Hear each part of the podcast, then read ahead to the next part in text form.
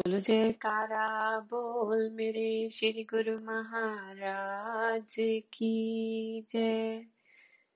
शीशमहल प्रवचन दिवस तेरा।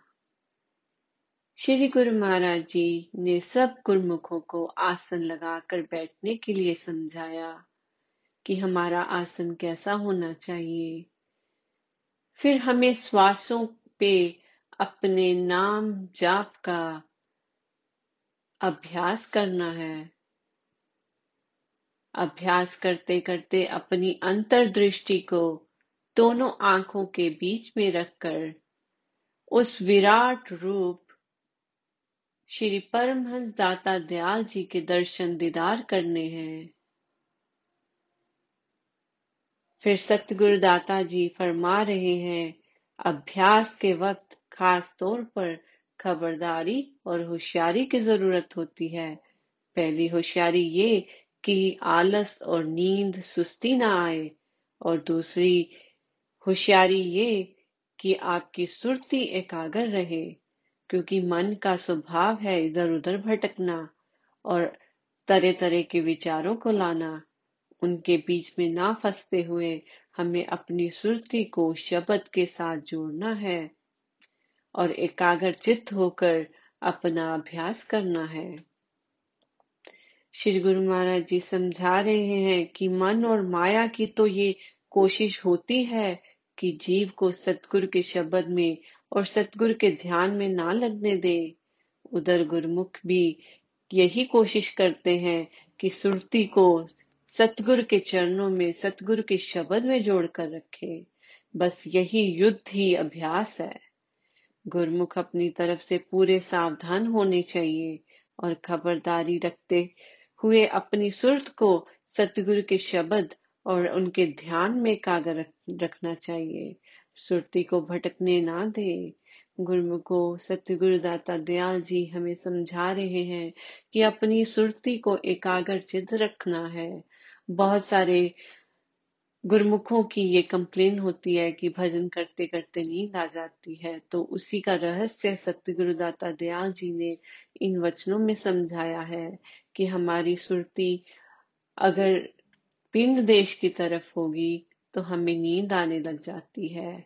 अगर हम हमारा अंतर ध्यान जो हमने अपनी दोनों आँखों के बीच में एकाग्र किया है, वहाँ पर हमारी अंतर दृष्टि अगर ऊपर की तरफ़ होगी कि आँखें बंद है, पर हम ऊपर की तरफ़ देख रहे हैं तो उससे क्या होगा? हम ब्रह्मंड की तरफ़ मुँह करके बैठे हैं।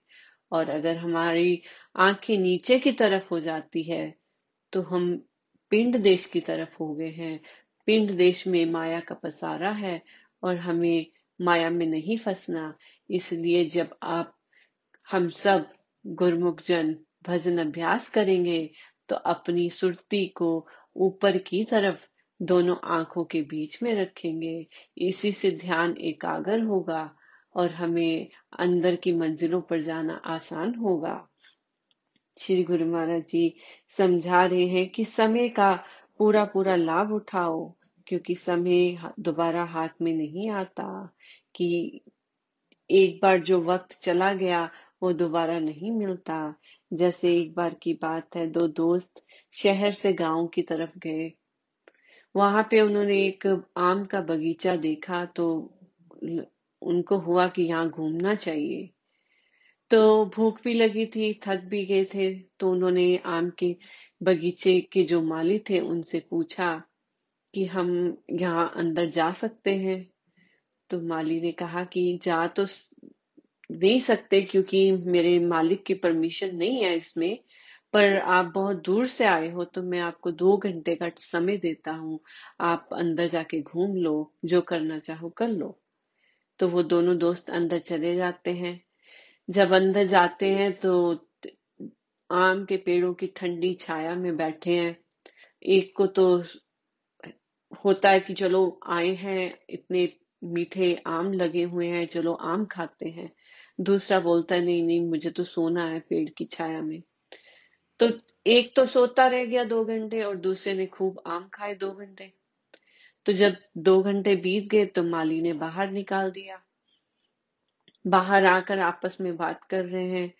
तो जो सोया हुआ था, वो बोलता, मेरी मेरी नींद तो थकान तो पूरी हो गई, पर, भूख लगी है।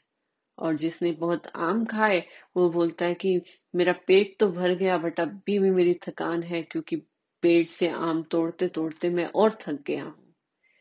तो गुरुमुखो, यही हालत हमारी है। हम संसार में आए हुए हैं, पर हमें पता ही नहीं हमें क्या करना है। हम अपना सारा समय दुनिया के काम काज में लगा देते हैं। 24 घंटे बस उसी में जोड़ के रखते हैं, जिससे हमारा शरीर, मन, आत्मा सब थक जाती है। इसीलिए सतगुरुदाता दयाल जी फरमा रहे हैं कि अपना आलस, निंद्रा त्याग कर थोड़ा समय भजन अभ्यास में लगाओ कि अगर हम आम के बगीचे में घूम रहे हैं अच्छा तो यही रहता कि हम थोड़ी देर आम खाते, फिर आराम करते। तो दोनों काम हो जाती कि पेड़ की ठंडी छाया में आराम भी मिल गया। तो इसी तरह गुरु महाराज जी हमें समझा रहे हैं कि दुनिया में आए हो, सब काम करो, पर अपनी सूरत को सतगुरु के चरणों में रखो और थोड़ा समय अभ्यास में लगाओ ताकि हमें जो 24 घंटे में थकान मिलती है, उसमें थोड़ा आराम मिल जाए। तो आराम मिलेगा तो हम अपने तन और मन को अच्छे से रख सकेंगे, हमारा शरीर भी निरोगी रहेगा और आत्मा को भी शांति मिलेगी।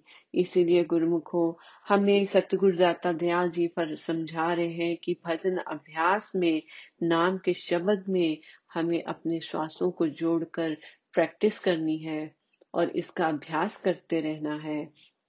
वही सतगुरु दाता दयाल जी कह रहे हैं छिन छिन मनुगुर चरणन लावे, एक पलक छूटन नहीं पावे। कि हर पल उनके ध्यान में अगर लगेगा तो हम जब भजन अभ्यास में बैठेंगे तो हमारा ऑटोमेटिकली कनेक्शन अंदर की तरफ़ लग जाएगा।